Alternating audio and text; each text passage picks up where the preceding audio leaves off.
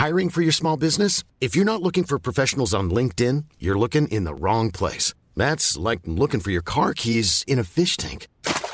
LinkedIn helps you hire professionals you can't find anywhere else, even those who aren't actively searching for a new job but might be open to the perfect role. In a given month, over 70% of LinkedIn users don't even visit other leading job sites. So start looking in the right place. With LinkedIn, you can hire professionals like a professional. Post your free job on linkedin.com slash people today. Ready to pop the question? The jewelers at BlueNile.com have got sparkle down to a science with beautiful lab-grown diamonds worthy of your most brilliant moments. Their lab-grown diamonds are independently graded and guaranteed identical to natural diamonds, and they're ready to ship to your door. Go to BlueNile.com and use promo code LISTEN to get $50 off your purchase of $500 or more. That's code LISTEN at BlueNile.com for $50 off. BlueNile.com code LISTEN. There's never been a faster or easier way to start your weight loss journey than with PlushCare. PlushCare accepts most insurance plans and gives you online access to board-certified physicians who can prescribe FDA-approved weight loss medications like Wigovi and Zepbound for those who qualify. Take charge of your health and speak with a board-certified physician about a weight loss plan that's right for you. Get started today at plushcare.com slash weight loss. That's plushcare.com slash weight loss. plushcare.com slash weight loss. Tuttosvenskan presenteras av Unibet, stolt huvudsponsor till Allsvenskan och Superettan.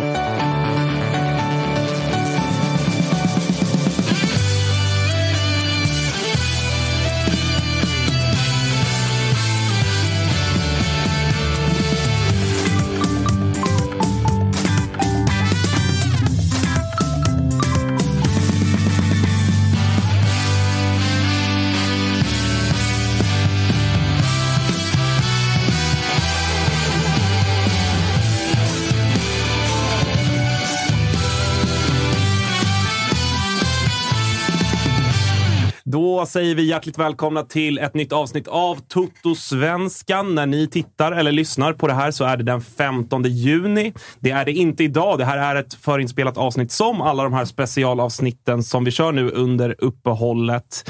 Eh, Kalle, du är med Mm. som vanligt. Hur eh, mår du? Ja, men ganska bra tycker jag. Eh, Ja, bara fint. Ja. Själv? Ja, men jag mår kanon. Ja. Det, jag tycker att det är lite småskönt med uppehåll om jag ska vara ärlig. Även om jag Mm. ska be mig ut till Karlberg imorgon för att spana in John Guidettis första träning med AIK. Eh, så det ska bli Mm. spännande. Men eh, annars är ju känslan att alla blåvita eh, liksom, tycker också att det är ganska skönt. Men vi njuter bara. Eller hur? Ja, ja. Förutom Jocke, såklart. Men allt är lugnt där. Allt är lugnt där. Jonas Möller är tillbaka i studion. Vi ska bland annat prata om ditt Elfsborg idag och Mjällby. Men Elfsborg, hur är läget med dig? Uh, ja, men jag har ju gått och laddat för det här lite, specialavsnittet. Och jag fick kämpa lite för att hitta den positiva vinkeln, men till slut så. Ja, du lite mer negativt lagd än vad kanske jag är. Jag tror ju fortsatt på Elfsborg och kanske har lite för höga förhoppningar. Vi ska komma in på det. Annars så är ju det här avsnittet eh, som ni... Ja, det är väl fyra avsnitt som har kommit ut när ni ser det här, så ni kan ju formatet vid det här laget. Eh, vi ska också prata om Mjällby. Josip Ladan, du är nyligen hemkommen från Blekinge. Jajamän, Jajamän. så sent som för, ja vad blir det, en halvtimme sen. Vad gjorde du där nere då? Eh, Min syster tog studenten. Så det var, det var en intensiv helg i många avseenden. Så det var kul. Bland annat och också grattis till eh, två tidigare medverkande i podden som tog studenten i min syrras klass. Eh, Lillbagan och eh, Noah Persson. Så att, eh, ja. Klassduo. Alltså, Ja, otroligt att de, alltså, de tog alltså studenten och lirade. Allsvenskan. Det känns... Till och med jag börjar känna mig gammal när man hör sånt där. ja, det var, det var en liten reality check Är när man de satt där ute i bra polare, syrran och, och Ja, grabbarna? det är klasskompisar. Liksom. Ja. Det är, de har hängt ihop i tre år, så det var lite var du på utspringet och hela köret? då? Jajamän, vet du. Det var, Hur var, hur var stuket på... De har ju ändå semester nu, de allsvenska spelarna. Eh, hur, var liksom, hur var Lillbagan och Noah? Nej, de var, de var igång. De var igång. Det var igång. De var Ja. slitna stämband, men det, det är en sån dag. Det, det får, man, får man leva med. Men du, Mjällby då, lite kort här innan Mm. vi ringer upp eh, Kristoffer Rasmussen som rattar Mjällbypodden bland annat och stor Mm. Mjällby-supporter. Du har ju bra koll på Mjällby. Mm. Bara spontant så är känslan att de har ju ändå gjort en jävla bra vår. Ja, med tanke på vad de resurserna de har är liksom, och de spelarna som har spelat på lite ovana positioner och lite oturliga skador och hit och dit så är det väl bara att lyfta på hatten för Brännström och, och det tränarteamet där som har ändå lyckats överprestera i, i omgång på omgång. Det finns lite plumpar i protokollet. Det är väl egentligen Sundsvall borta nu senast som är väl den den eh, tyngsta eh, förlusten. Men annars har de varit starka hemma och helt okej borta och har väl bland annat spöde, eller sopa banan med, med Sirius hemma och vann med 3-0 och har väl varit liksom genomgående ganska, ganska stabila. Eh, och sen så är det ju olika spelare som har trätt fram vid olika tillfällen. De går upp i en 2-0-ledning mot Kalmar hemma och släpper visserligen till 2-2. Men Silas är där. Silas gör mål. Den evigt unge. Våran så, gubbe i Mjällby. Ja, otrolig. Ja. Eh, otrolig man. Så nej, men det är, det är nog ganska harmoniskt på, eh, på Strandvallen. Just nu skulle jag säga i alla fall. Eh, Josip, du har bra koll på Mjällby. Någon som kanske har ännu bättre koll är Kristoffer Rasmusson som rattar Mjällbypodden. Stor Mjällby-supporter. Blev inkastad här sent, ska vi vara ärliga och säga, så han har inte fått någon tid att förbereda sig. Men det är också kanske lite så vi vill ha det här i Toto-svenskan. Vi ska se om vi har Kristoffer med oss. Nu ser det ut som att vi har fått koll på grejerna. Hör du oss, Kristoffer? Eh, jag hör dig där, men jag är fortfarande på telefonen. Men eh, däremot så är ljudet rätt så bra nu. Bra, och du låter, du låter bra för oss. Du låter bra för oss och det är trots allt huvudsaken. Eh, hörru, du, vi inledde programmet lite grann med att hylla Mjällbys vår. Att det eh, kanske lite grann inför säsongen fanns en del frågetecken och ny tränare igen och ganska mycket nya spelare. Eh, delar du den bilden att Mjällby har gjort en, en stark vår utifrån förutsättningarna? Ja, ja verkligen. Efter eh, inledningen där så började man ju till och med flyga iväg lite på eh, vad man skulle ha för krav inför denna säsongen kanske. Nu eh, har vi väl kanske landat lite mer i en poängmässig ja, vad ska man säga, vårsäsong som vi båda ligger på. Kanske till och med ligger lite över än vad man hade förväntat sig vid denna tidpunkten i alla fall. Hörru du, de här specialavsnitten när vi ska djupdyka i lagen så har vi en ganska mallad frågeform till er supportrar. Så att vi kastar oss eh, rakt in i den första frågan som är vårens bästa spelare i Mjällby AIF. Vem är det för dig? Ja, just. Förlåt? Nu eh, är ljudet dåligt igen. Ljudet är dåligt igen. Vi testar frågan igen. eh, det är ganska mallat det här programmet när vi ska gå igenom lag för lag i allsvenskan. Eh, så att alla supportrar som är med får egentligen samma frågor kring sina lag. Så att vi kastar oss rakt in och du får första frågan som lyder vårens bästa spelare i Mjällby. Vem är det för dig och varför? Ja, den är nog ganska enkel. Carlos Gracia en eh, ledare som nog inte eh, de flesta visste om överhuvudtaget innan han kom till eh, Mjällby mer än att han har gjort det bra när han varit i Sundsvall. Hur det gick för innan eller efter där har jag dålig koll på. Men som spelare, han har ju tagit väldigt stort ansvar. Kör klassiska high fives likt handbollen efter en tackling till exempel. det gillar man ju bara det att se. Och, han är verkligen den spelaren som driver känns som målsättningen för Mjällby att komma mycket bättre till än vad de flesta ute på Listerlandet egentligen är eh, vana vid. Ja, men precis, och det är ju den backlinjen tillsammans då kanske med Samuel Brolin i mål som har varit ja, men den bärande delen i Mjällbys lag. Det är ju defensiven som har varit allra, allra bäst, helt klart. Eh, trodde du att den skulle vara så bra inför säsongen med tanke på att det ändå är en del nya namn och med tanke på att även om Brolin spelade en del i fjol så var han inte ordinarie hela säsongen. Det samarbetet har ju varit otroligt bra. Ni har släppt in nio mål på, på första tio matcherna. Är du på något sätt ändå överraskad över att det har sett så stabilt ut bakåt där Gracia är en av de liksom bärande spelarna. Kanske den mest bärande då? Nej, det är jag inte alls. Uh, vi, uh, inför varje säsong vi går in i så uh, finns det alltid tvivel på uh, Mjällby AIF. Det spelar liksom ingen roll om vi har spelat i superettan eller om vi, till och med när vi var nere i division 1 så är det ju alltid folk som inte tror på oss. Och vi som ändå ha lite koll på eh, vad Mjällby gör eh, med eh, hela föreningen. Eh, är nog inte så himla förvånad som resten av eh, Sverige skulle jag vilja påstå. Finns det några andra spelare då? För jag då som är, som är svartgul här uppe i huvudstaden eh, vill ju gärna lyfta fram Samuel Brolin som är utlånad från AIK till Mjällby.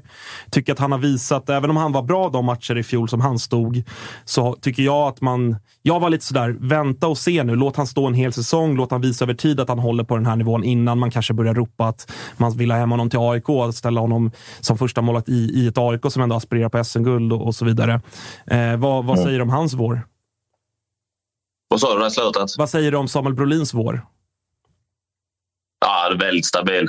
Han, eh, redan förra säsongen så var han väldigt stabil och tyvärr gjorde ett, ett snöpligt misstag där mot Malmö hemma som fick han petad och efter det så gick Karl-Johan in och tog rollen och där var det helt omöjligt för Samuel i princip att kunna ta tillbaka den. Men nu i år när han har fått fullt förtroende så har han gjort det väldigt bra förutom han hade ju en lite knackig insats mot Göteborg i cupen. Han skulle, jag vet inte vad han skulle göra riktigt. Det var en hemåtpass där han skulle försöka dribbla lite. Och mm. Tyvärr tappade vi matchen på det, men utöver det så har han ju, framförallt i allsvenskan, då, så har han gjort en mycket, mycket bra säsong. Jag tycker nog äh, att äh, det är en målvakt som... Ja, nu förstår jag att du vill ha tillbaka han till AIK säkert om han gör det bra, men jag hade gärna sett att han fortsätter i Mjällby annars. Eh, men om vi, om vi fortsätter då lite grann på Moros Gracia som, som för dig då är vårens spelare och för många andra. Jag tycker ändå att han har fått viss upprättelse i liksom riksmedia. Mjällby är ju kanske inte det laget som får mest uppmärksamhet och sådär, men jag såg att Discoverys expert Axén hade med honom i sitt vårens lag. Jag upplever ändå att mm. många har ändå fått, fått upp ögonen för honom. Eh, Josip som sitter här, då, vad, vad tänker du kring Moros Gracia och kanske den där backlinjen i stort? Eh, hur, hur, hur högt håller du den i ett allsvenskt liksom, perspektiv? Jag skulle säga att eh, Gracia är vital för att Mjällby överhuvudtaget ska kunna ligga där de ligger. För att han är inte liksom bara att han är bra spelare i sig själv, utan han gör, som Paugen vet, eller Kristoffer, eh, att han gör alla så väldigt mycket bättre samtidigt genom just sitt ledarskap, sitt engagemang, sitt liksom, vi ska säga, han är som en van Dijk i karaktären att han alla runt omkring honom steppar upp lite grann och vet, är eh, lite mer på spänn. Kan ta Ivan Kricak som exempel, som förra året spelade bredvid, bredvid Gracia, i alla fall från sommaren och framåt, som inte, nu får Kristoffer eh, rätta mig om jag har fel, men kanske, kanske inte var jättesmart i alla sina värderingar när han skulle gå in och tackla till exempel, eller när han skulle bryta kontra, när han skulle falla bakåt. Utan det har blivit mycket, mycket bättre nu när han fått spela med Moros Gracia över en längre period. Och sen då komplettera det då med Noah Eile från, från Mjällby, som, eller från Malmö, som ses som, som liksom nästa mittback ur den här mittbackskolan som är nere i, i MFF. Så, så är det liksom en, en backlinje som absolut eh, förtjänar de siffrorna de, de har liksom visat upp, det vill säga bara 9 på 10. Då, nu två olyckliga mot Sundsvall och kanske två otydliga mot Kalmar. Men att de siffrorna talar sitt tydliga språk och det visas också på, på planen. Jonas som sitter med oss här i studion som håller på Elfsborg. Du fick ju erfara den där backlinjen i premiären där ni föll hemma på Borås med 2-0. Även om Elfsborg hade ett ganska kraftigt övertag stundtals så ni blir ändå nollade och Mjällby vinner. Jag tycker inte att de behöver be om ursäkt för den segern. Vad känner du kring, kring eh, vårens Mjällby? Uh, ja, men som jag sa förra avsnittet här, det är ju den positiva överraskningen för mig. Mjällby. Uh, kanske orättvist då, jag kanske har för låga förväntningar, men det Mjällby som, som vi mötte i premiären, uh, ja, vi kanske hade ett spelövertag, men känslan var ju att de, de var fruktansvärt solida. Det, det kändes aldrig riktigt farligt faktiskt, så jag var ju sjukt imponerad då. Är det några andra spelare du vill, du vill lyfta upp, Kristoffer, som, som har imponerat under våren? Ja, Josip nämner ju Eile där. Eh, eh, och gjort fantastiskt bra också han i eh, backlinjen. Och sen har vi ju alltid Jesper Gustafsson på mitten som han går alltid in och gör exakt det han ska göra, oftast lite där till. Tyvärr så är det väl längst fram där vi har, har det lite knackigt. Vi har bytt, jag vet inte riktigt hur många anfallspar vi har haft här nu på de här matcherna men det är väl där det klickar lite. Vi, saknar ju Jakob Bergström väldigt mycket. Mm. Uh, ja, överlag. Adam Ståhl tycker jag är en duktig spelare. Inte jobbat så bra senaste matcherna kanske. Gjorde till och med självmål den senast, men uh, kan ju alla göra såklart. Uh, ja, det är väl längst fram jag känner att det är lite knackigt. Ja, vi kommer nog komma in på det. Vi går vidare i vår lilla lista här och eh, går vidare till vårens överraskning. Och där tänker jag att egentligen alla de här frågorna, det är lite fritt för tolkning, liksom om det är en spelare eller en lagdel eller vad, vad du nu känner. Det är du som Mjällby-experten i det här forumet som får bestämma det. Men vad, har du sådär på uppstuds någon vårens överraskning i ditt Mjällby? Alltså om jag då, eh, jag nämnde Eile, jag trodde faktiskt inte han eh, var så pass duktig som eh, han ändå har varit. Med tanke på sin ålder också.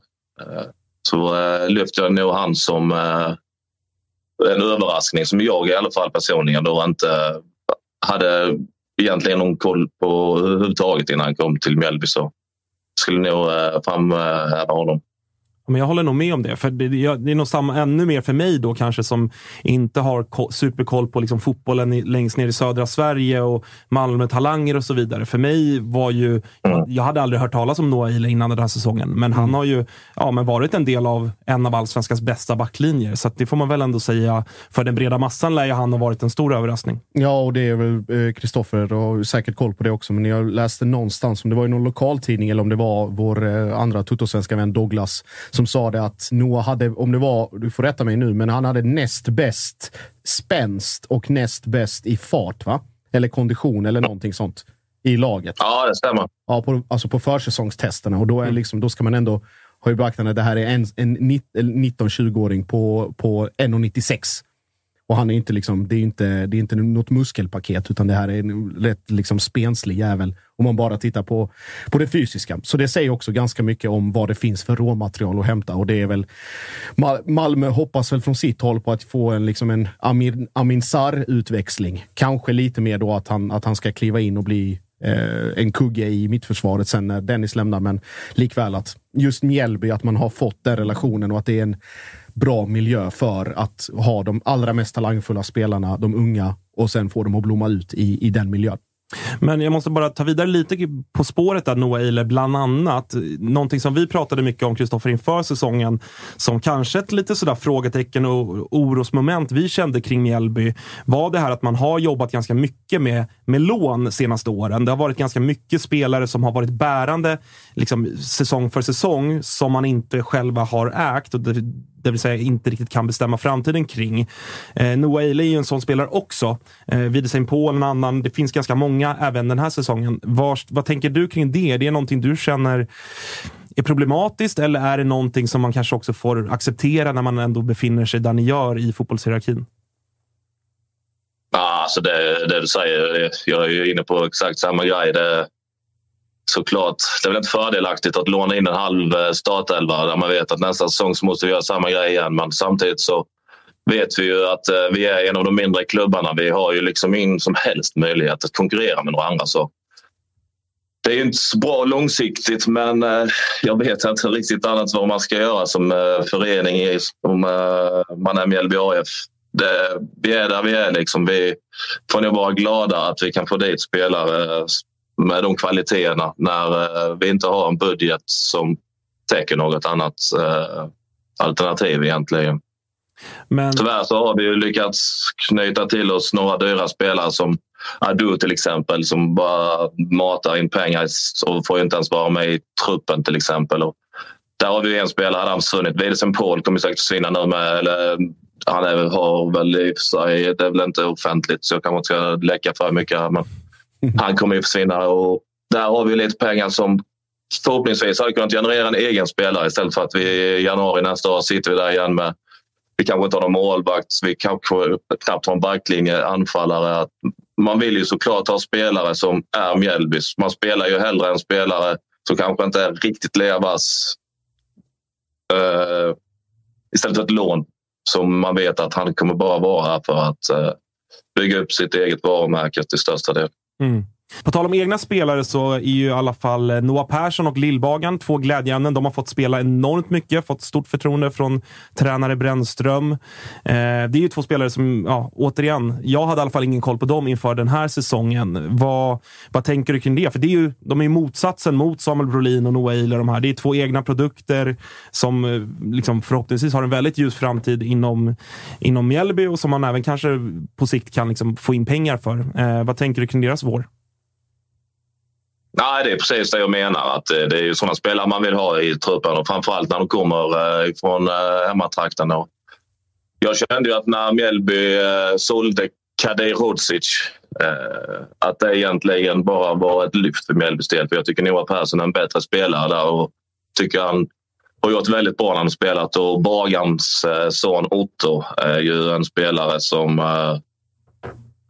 har blommat ut. Inte fullt ut ska jag väl inte säga, men han har ju blommat ut och där eh, har vi nog potential till att kunna göra en Mjällbys största spelarförsäljning någonsin. Och jag hoppas han fortsätter som han gör och kan göra lite mer jämna prestationer över eh, hela säsongen. Eh, om vi går vidare då till vårens besvikelse slash frågetecken. Något som kanske inte riktigt har klaffat sådär. Du hintade lite om det och det är ju framåt det har eh, knackat lite grann. Vi, vi berömde defensiven med bara nio insläppta, men offensiven är det bara tio gjorda. Är det där vi landar när du, när du summerar vårens besvikelse? Ja, eh, om man ska gå in på lagprestationen så är det ju självklart framåt. Eh, vi skapar eh, inte mycket målchanser överlag heller för den delen. Och eh, Wiedesen Paul hade man ju såklart hoppats på mycket mer. Han eh, uträttar ju noll i princip. Det händer, när han väl är där så blir det inte mål ändå. Och eh, Moro presterade väl rätt så bra i början. Eh, nu är han inne i samma roll som han brukar vara. Eh, Silas är ju en rolig fläkt, eh, frisk fläkt ändå. Ja, han, eh, är en favorit. vår lilla 18-åring. Han... Eh, avig spelstil liksom. Han eh, bara springer och... Eh, vad ska man säga? Hafsar sig fram. Men jag gör ett Så jag otroligt gillar han väldigt mycket. Vad sa du? Han gör ju ett otroligt mål mot Helsingborg. Ja, eller hur? Det är ju typiskt Silas mål det man har lärt känna nu. Det, han, eh, han hade något liknande, visst inte som mot Helsingborg kanske, men han hade någon fin hemma med, jag tror det var Sirius med där han vek in. Jag gillar han ändå. Det är nog en kille vi eh, också kan få lite pengar för kanske om han blir såld. Han har ju ändå ett fyraårskontrakt och är bara 18 bast. Så, eh, Men vad är grejen där då? För att som du var inne på, han har ju liksom inte fått spela så mycket, varit lite in och ut någon start, men mestadels liksom inhopp. Är det, är det lite skador eller inte matchform? Eller vad, varför får inte han spela mer? Ja, det är väl lite matchform i början där kanske. Och sen eh, den här taktiska biten eh, är väl inte riktigt hans starka sida. Jag vet eh, Brännan har väl nog haft lite diskussioner med han där eh, om hur man ska spela fotboll i Skandinavien. Men om jag får lyfta upp eh, ytterligare ett namn då som jag vet att eh, Brännan lyfte upp inför säsongen när han var med, var med oss här. Det är ju Albin Mörfelt som någonstans ändå sågs lite som en, eh, en prestigevärvning, även om det också är ett lån. Då. Men han har inte alls fått ut det man kanske hoppades på för Mjällbys del. Nej, Eh, alltså eh, nu de senaste matcherna tycker jag ändå han har växt in i det mer att eh, man märker att det finns potential. Han eh, har ett skönt driv med ett bra skott tycker jag. Han eh, presterar bättre och bättre. Så eh, vi har nog lite mer att plocka ut så honom känns det som. Det är ingen, jag ska inte kalla han en flopp som Wiedesheim-Paul till exempel. Utan jag tycker han eh, har vuxit in i det mer och mer faktiskt. Men så om vi ska landa i någonting så är det Wiedesen Paul som får eh, ta på sig eh, besvikelsemössan med andra ord. Ja, ska vi välja en spelare så eh, väljer vi han. Jag tror inte vi eh, har någon annan som konkurrerar som den platsen faktiskt. Och det är väl rimligt. Tyvärr. Vi gjorde ju oss lite lustiga här när, när de allsvenska biblarna kom ut, där en av kvällstidningarna gav Wiedesen Paul 4 plus inför. Och vi, vi undrade vad fan är det som pågår här? Snubben har inte gjort en match i allsvenskan. Eh,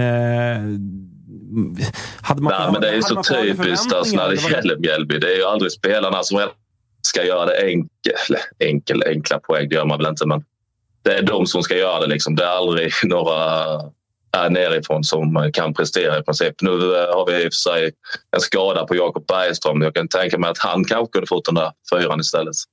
100 procent. Bara på grund av intervjun. Ja, Där är För att, han- för att alla journalister älskar honom. Han är grym. han Riktigt grym. Jag gillar honom som fan. När vi ändå pratar om Jakob. Eh, jag vet att statusen kring honom har varit oklar och att han var rätt nyligen tillbaka i någon form av fotbollsaktivitet eller i något slag liksom efter den här hjärnskakningen. Hur, hur är status där och beräk, räknar man med att han överhuvudtaget kommer spela den här säsongen? Det tror jag inte. Eh, det, då när han var med, det var mest att han var i sidan om. Istället för att han körde sin individuella någon annanstans så var han bara i ett hörn eh, på träningen. Där. Eh, jag vet inte om det var smart av mig att lägga ut det på vår Twitter. Jag tror inte det togs jättebra av Jakob. Så Nej, be om ursäkt till Jakob där. Men eh, ja, det är jobbigt som fan för han. Eh, Det är ju oklart om han kommer kunna spela fotboll överhuvudtaget. Var det innan i alla fall. Nu var det länge sedan jag hörde något om det. Men eh, statusen är inte bra om man säger så i alla fall. Det är ju inte i närheten av en match tror jag inte. Fy fan vad deppigt. Ja, det är otroligt deppigt. Alltså, det är ju, för att, man kan ju säga vad man vill om sådär, att eh, många tycker att det har gullats för mycket kring honom som liksom, karaktär. så, Men, Men det här det, är ju, annat. det här är ju så, det här är ju liksom så eh, bottenlöst sorgligt på något sätt, så att det finns inte. Och det är ju, jag älskar ju honom. Alltså, jag, ju- jag, jag fick aldrig nog av honom. eh, Den gamla som- skolans anfallare. Ja, och det, det är ju det man gillar med allsvenskan generellt. Att det är, det är liksom vanliga människor. Det är inga jävla superstjärnor som eh, liksom ser ut som eh, robotar, utan det är vanliga sköna människor, precis som Jakob Bergström. Så att, nej, vi håller verkligen tummarna för att, Mm. eh, att han återhämtar sig och kommer tillbaka till fotbollsplanen. Både för Mjällbys del, men, men även hela serien. Eh, hörru du, om vi går vidare till tränarfrågan. Vi ska ha med Brännan i det här avsnittet också. Men vad, vad känner du kring hans del? För att jag, eh, ja, som sagt, jag tycker att Mjällby har gjort det jäkligt bra, men jag är lite förvånad över hur jag, jag hade förväntat mig kanske ett lite mer brännanskt lag, det vill säga lite mer frejdigt, lite mer offensivt lagt. Men han har ju någonstans fortsatt på den inslagna vägen, att det, det är solitt, det är bra bakåt. Eh, ja, men fortsätt gräva där man står lite grann. Vad, vad känner du kring, eh, kring Brännan som tränare? Ja, men eh, det sa ju han, eh, jag och Douglas, när vi hade vårt vad ska man säga, vår års- årsavslutning med Mjällbypodden så tog vi in Brännan där och eh, snackade med honom. Han sa ju själv att han ville inte in och peta för mycket eftersom att det har gått så pass bra som det har för Mjällby de senaste åren med våra mått mätt. Och, eh, han ville väl justera lite, eh, såklart få en liten touch på det och eh, ändå inte peta för mycket där. Och, eh, han har väl gjort precis det som han sa där tycker jag. Det är en liten touch av hans och ändå behålla det här eh, en för alla, alla för en. Och, eh, jag tycker det syns väldigt tydligt på planen med att det har inte varit så mycket justeringar som du säger. Allt annat. det är ändå det gamla Mjällby som fortfarande spelar. Det har ju varit eh, lite liksom rörigt kring tränarposten de senaste säsongerna i Mjällby. Hur mycket suktar du efter att få en kontinuitet även på den posten? Att Brännan kanske kan leda er nu i tre, fyra, fem år för att liksom etablera och bygga någonting riktigt ordentligt?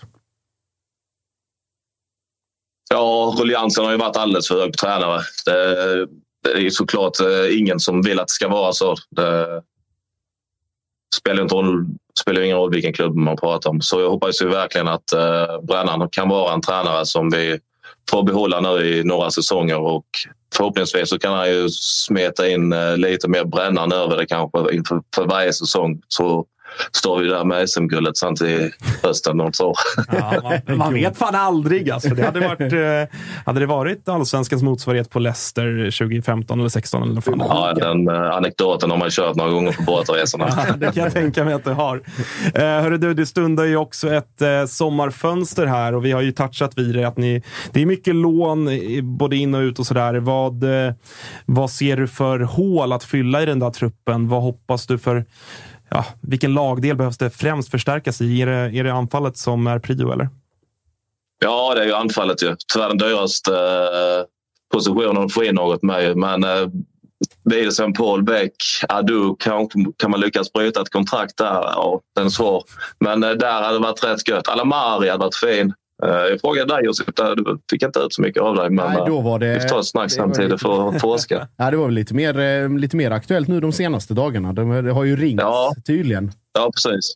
Ja, får Ja, det är väl där de behöver få in. Sen vet jag inte riktigt uh, i backlinjen. Jag tycker Krisha kan uh, prestera inte så bra som han gjorde tidigare. Det, det in en mittback, men det är väl inte prio ett. Det, jag vet att Hasse jobbar på bra att uh, försöka få in en anfallare och uh, Elias Andersson, uh, nog inte omöjlig, uh, kommer tillbaka igen. Det blir inte mycket uh, speltid för honom i Djurgården. Så jag tycker han förtjänar så mycket mer. Han uh, gjorde det väldigt bra när han var i Mjällby förra året. Och innan dess i Sirius och vi var väldigt bra där. Men uh, Djurgården har ju lite annorlunda trupp i Mjällby så det är väl inte helt oförståeligt som vissa tycker ändå att han får en så mycket speltid. Han har fått spela vänsterback där nu på slutet, ju, till och med Elias. Ja, jag håller med om att det är en, eh, en otroligt Lite oväntat. Ja, men, men- den här liksom Malmö-kopplingen då, som ändå finns någonstans mellan, mellan de sportsliga ledningarna. Kan det finnas någonting där om du får liksom drömma någorlunda realistiskt? Det har ju pratats lite kring Nanasi som kanske inte har fått den speltiden som man trodde med tanke på att han gjorde en fin kupp och sådär. Det känns ju Mm. spontant som, liksom, om jag bara ska ta något i luften, som en spelare som skulle göra det jäkla bra och kunna växa i eran miljö. Ja, men det tror jag med. Men sen, samtidigt... Jag vet inte om man vill låna in ännu mer nya spelare. Nu har Elias Andersson ändå varit i Mjällby tidigare, så den kan jag ändå köpa lite att de tar in... Eh, frågan är om vi ska låna in ännu mer. Eh, ja, jag sa ju själv innan att vi vet ju var vi står och det är väl kanske det vi behöver göra, men det, jag ser ju hellre att vi spelar Otto Rosengren där mm. hela säsongen än att vi ska ta in en spelare som Nanasi till exempel. För Nej, men är... I längden drar vi ingen som helst nytta av det egentligen, mer än att uh, vi kan komma bättre till i serien denna säsong. Ja, men exakt, och det är ju så här, alltså, det är klart att jag förstår att ni vill ju såklart komma så högt upp som möjligt, men ni har ju utan att jinxa någonting här nu, men ni har ju liksom mer eller mindre redan nu skaffat er ett, ett liksom, ni har en distans neråt. Mjällby kommer ju inte åka ur allsvenskan i år. Så att jag, jag köper det du säger, att satsa på era egna spelare istället för att bygga vidare någonting till nästa år. För att som sagt, ni kommer inte åka ur, ni kommer inte vinna SM-guld. Så att eh, fler kortsiktiga lösningar. Ja, då sa du det.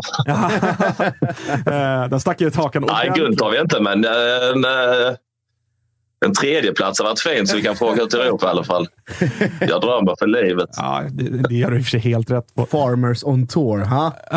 ja, det hade varit något. Det hade till och med du följt med Josip. Ja, ja, för i helvete. Jag hade varit där. Hur är, hur är Josips status nere på Listerlandet? Är han, en, eh, är han en jävla svikare eller hur ser ni på honom? Alltså, eh, jag har ju lärt känna Josip genom en eh, förening som heter Sölvesborg United som vi startade själva i division 6. Som eh, jag sett han spela fotboll där. Vilken, vilken position var Josip? Ingen alls. Lat, lat tia. Alltså. Lat tia ska jag se. Jag vet inte vad han spelade. Alltså, han var sån här allround. Allround. var det inte det? Ytter, där det behövdes. Ytterback, yttermittfältare, lite eh, centralt ibland. Jag vet inte om du till och med var anfallare. Ja, det var lite allt möjligt. Spelade ju anfallare på träningen. Till alla stora. Ja, på ja. Ja, Nej, han har väl bra status. Jag vet inte. det, det är kanske ett eget avsnitt det här. Ja, Josef status i Blekinge. Eh, du, innan vi blir för flamsiga, Kristoffer, om du ska liksom bara slutligen försöka sätta något form av betyg på Mjällbys vård, då, vad, vad, landar du i då? Jag vet inte vad vi ska jobba. Jobbar vi en femgradig skala? Eller? Ja. Femgradigt är väl bäst. Vad känner du då? Eh, svårt trea låter lite fattigt när vi ändå gått så bra, men eh, om man får dra till med ett halvpoäng så kan jag väl säga tre och en halv då kanske. Mm. Mm. Fyra tycker jag är för bra. Hade vi lyckats knipa lite mer poäng eh, nu i slutet eh, mot Kalmar och Sundsvall där, så hade jag nog gett en fyra i alla fall. Men eh, ett poäng med eh, Sundsvall borta och Kalmar hemma borde kunna generera lite mer. Så tre och en halv landar vi nog rätt på. Det köper jag nog också tror jag. Ja, låter rätt uh, rimligt. Jag hade, inte, jag hade inte protesterat mot en fyra heller i och för sig, men tre och en halv låter bra. Det som, uh, ja. det som uh, vissa tyckare nere på listan säger, spelar Magnus Wörths inne mittfältare, då ska man fan ha fem plus bara där ju. ja, det är sant. Mange. Mange. Kung. Eh, vi säger så då, hörru du. Vi ska ringa upp Brännan här nu. Eh, har du något medskick till honom som du vill att vi, vi tar upp? Ja, säg till honom att han bara fortsätter köra på som man gör och eh, vi förväntar oss alla i Sillastorpen att det blir minst en tredjeplats i år. det är bra. Det kommer han nog gilla när han hör det. Ja. Ha det gott då! Ja, detsamma. Hej. Hej. Hej. Tuttosvenskan är sponsrad av Sveriges snabbast växande underklädesvarumärke och vid det här laget så vet ni mycket väl att det är Weird jag talar om. Alltså W-E-A-R-D. Ja, men ni vet idioterna som fick för sig att ta det gamla ätpinnematerialet bambu och helt plötsligt bara göra världens lyxigaste underkläder av materialet.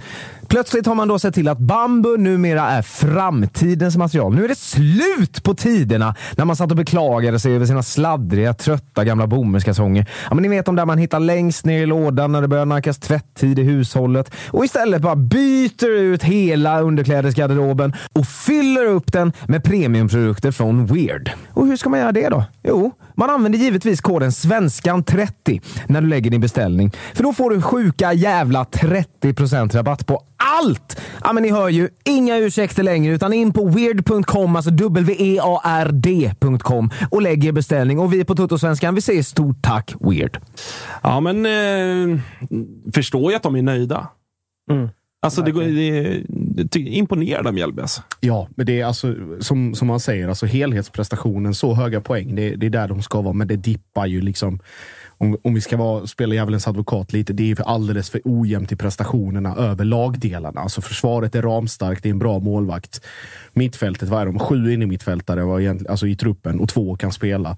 Varav en av de två bröt nyckelbenet och åkte på hjärnskakning och spelar väl tidigast i, i oktober någon gång. Och sen får man pussla med det man har och då anfallet med, vad är det som har startat med liksom Herman Johansson på topp och nästa, nästa match var det Vidi St. Paul och sen var det Moro och Silas och alla möjliga. Så tre och en halv med, med alla de förutsättningar och det lagbygget som ändå är där. Så det är hatten av. Som sagt, det är, det är starkt jobbat som fan att ligga där man ligger.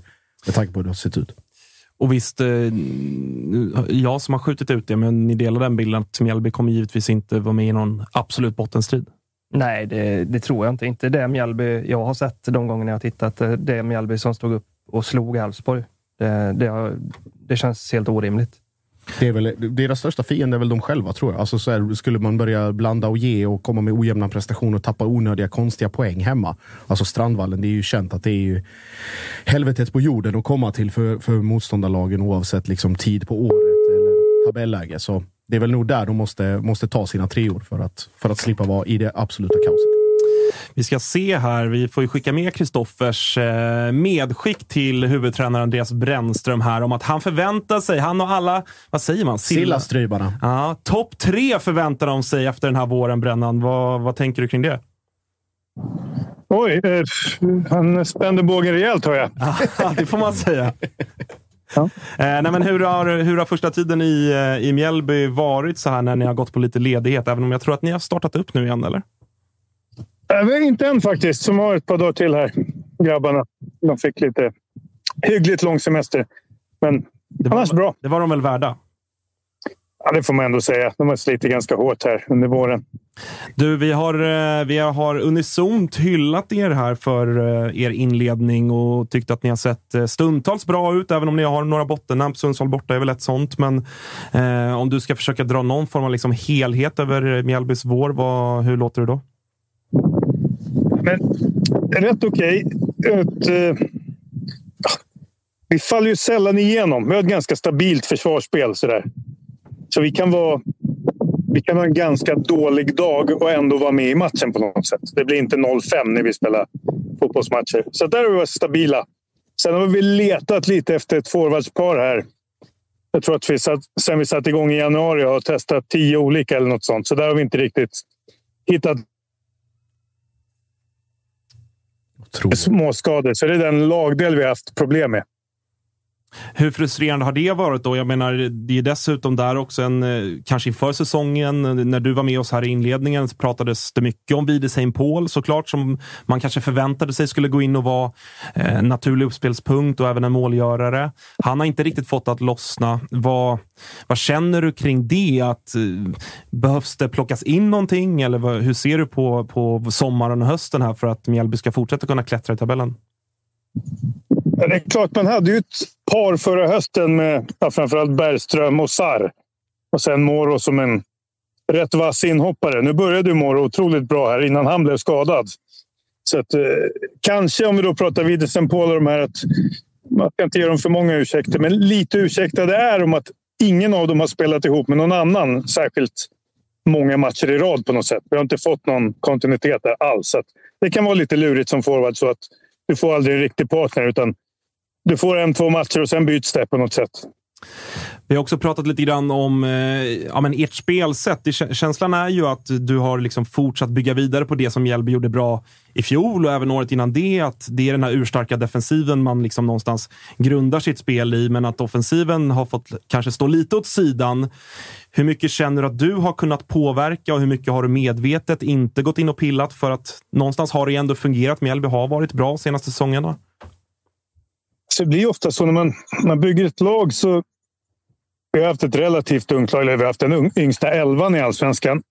Har vi haft. Sen är inte alla superunga för det, men det är den yngsta elvan. Det är ju fakta. De flesta av dem är ju de bakre regionerna. Om du tänker på Noah Persson, och Noah Eile och Samuel Brolin och ja, Otto Rosengren och så vidare. Så det var väl en liten grej att sätta det som var ska vi säga, bra förra hösten. Eh, för att på något sätt nå den där, det jag pratade om innan, den här lägsta nivån på något sätt. Hitta en trygghet i det. Sen har det gått ut lite över offensiven, det är precis som du säger. Sen har man ju haft egna förhoppningar, kanske att vårt kontringsspel skulle vara längre fram än det faktiskt har varit. Det får man erkänna. att det, det, Vi har inte hämtat så många mål där. Eh, Bränna, jag tänkte på, på just, vi pratade tidigare här om, om liksom lagdelarnas prestation om man bara delar upp dem i block. Eh, försvaret är ju liksom tryggt och, och, stabilt över, eller, över flera omgångar och sådär. Men sen har du ju, du har ju pusslat som du säger, både i anfallet och i mittfältet och testat spelare på olika positioner och med olika lösningar. Fick en oturlig skada där på Viktor Gustafsson som är liksom en bärande spelare. Hur har det varit att, att behöva liksom hur ska jag säga, hacka upp den här grejen hela tiden och bryta ner det i små beståndsdelar. Att just det, jag måste hitta en vem som kan spela sexa den här veckan för att han eventuellt ska kunna spela höger mittback nästa vecka och så vidare. och så vidare.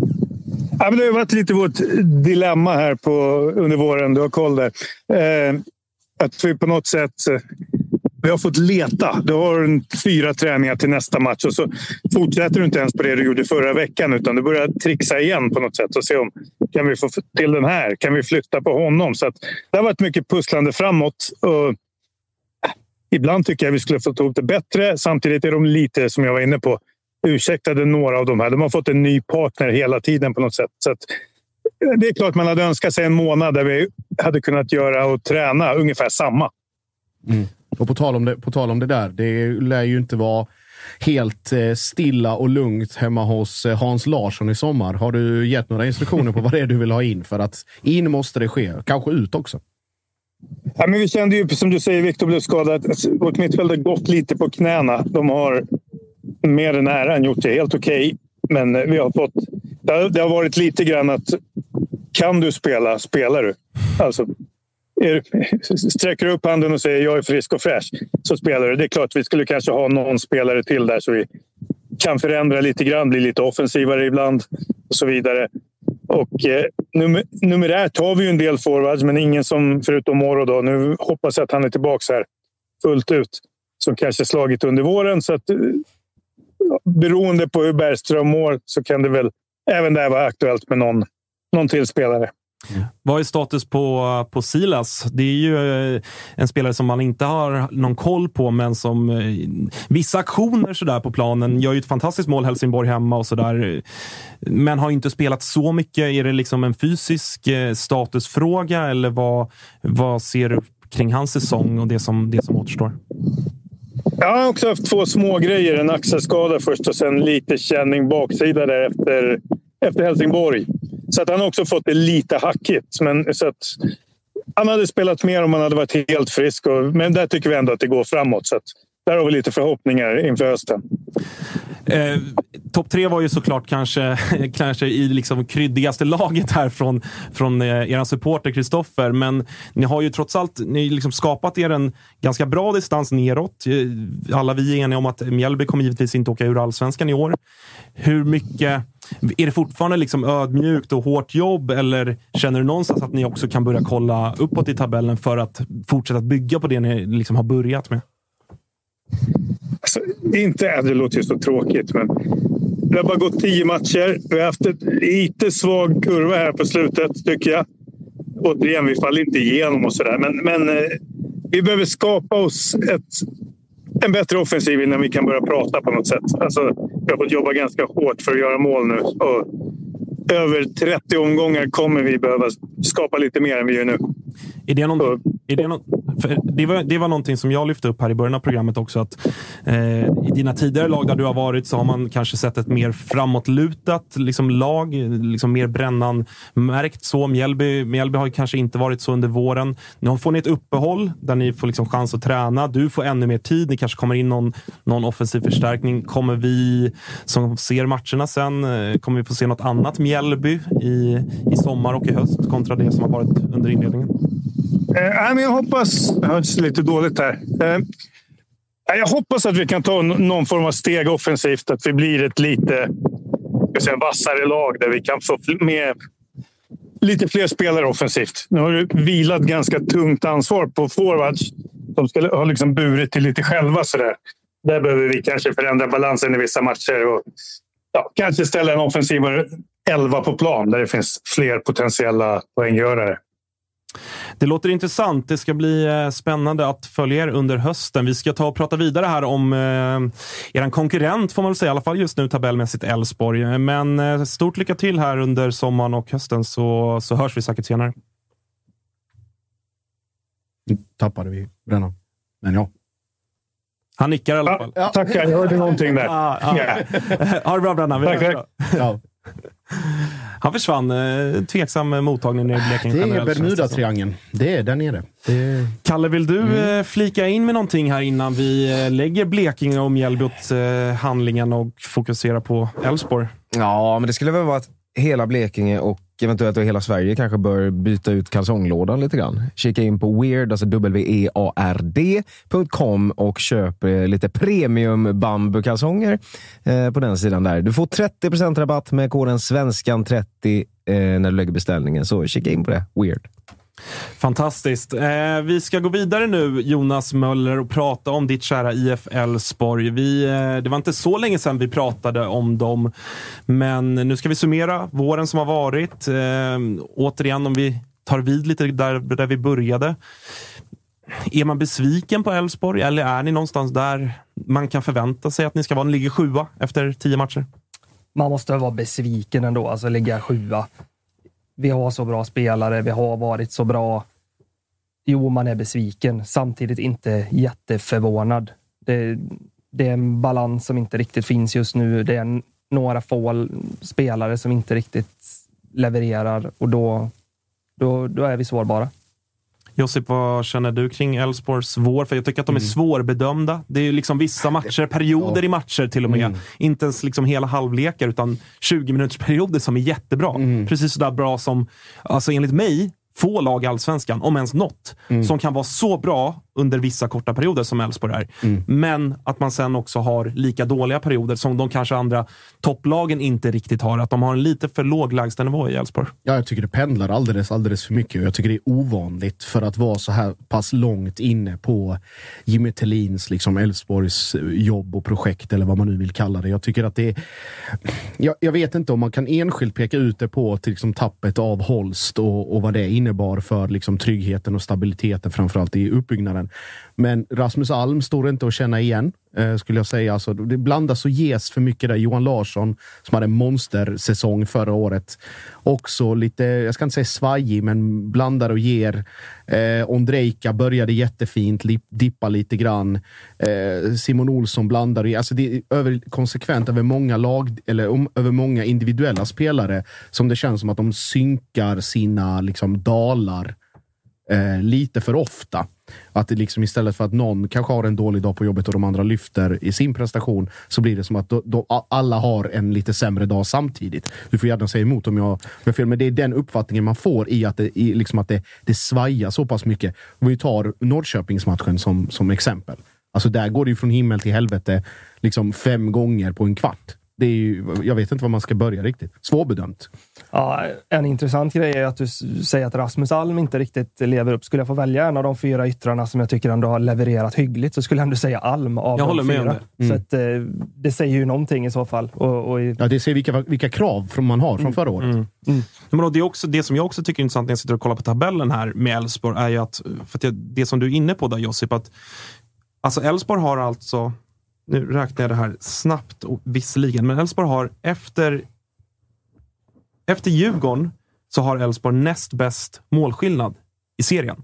Och trots det ligger man alltså på sjunde plats med 15 pinnar. nu Det- finns det ju en förklaring. Efter Djurgården, det var, Degerfors var ju 6-0. så- Ja, absolut. Visst, det, det, det sminkar ju grisen lite grann. Absolut. Men ändå, jag tycker ändå att det säger någonting om det här att man, man har liksom inte lyckats kapitalisera på sina bra perioder och man har blivit kanske extra hårt straffade för sina lite mindre bra perioder eller, eller sina dåliga perioder. För att det är ändå en målskillnad och det är alltså så här, släppt in 11 mål. Det är ingen, det är ingen skandal. Det är liksom, kolla på Häcken, de har släppt in 14, AIK har släppt in 13. Så att så här, bakåt tycker jag att man har, liksom, man har sett okej ut. Och man, jag tycker, håller ju, var inne på det för några veckor sedan här, att Rönning håller jag som kanske seriens, i alla fall topp tre bästa målvakter. Och jag tycker att den där backlinjen, även om den sett lite, lite svajigare ut i år kanske, så, så tycker jag att den är bra bra, liksom spelare för spelare.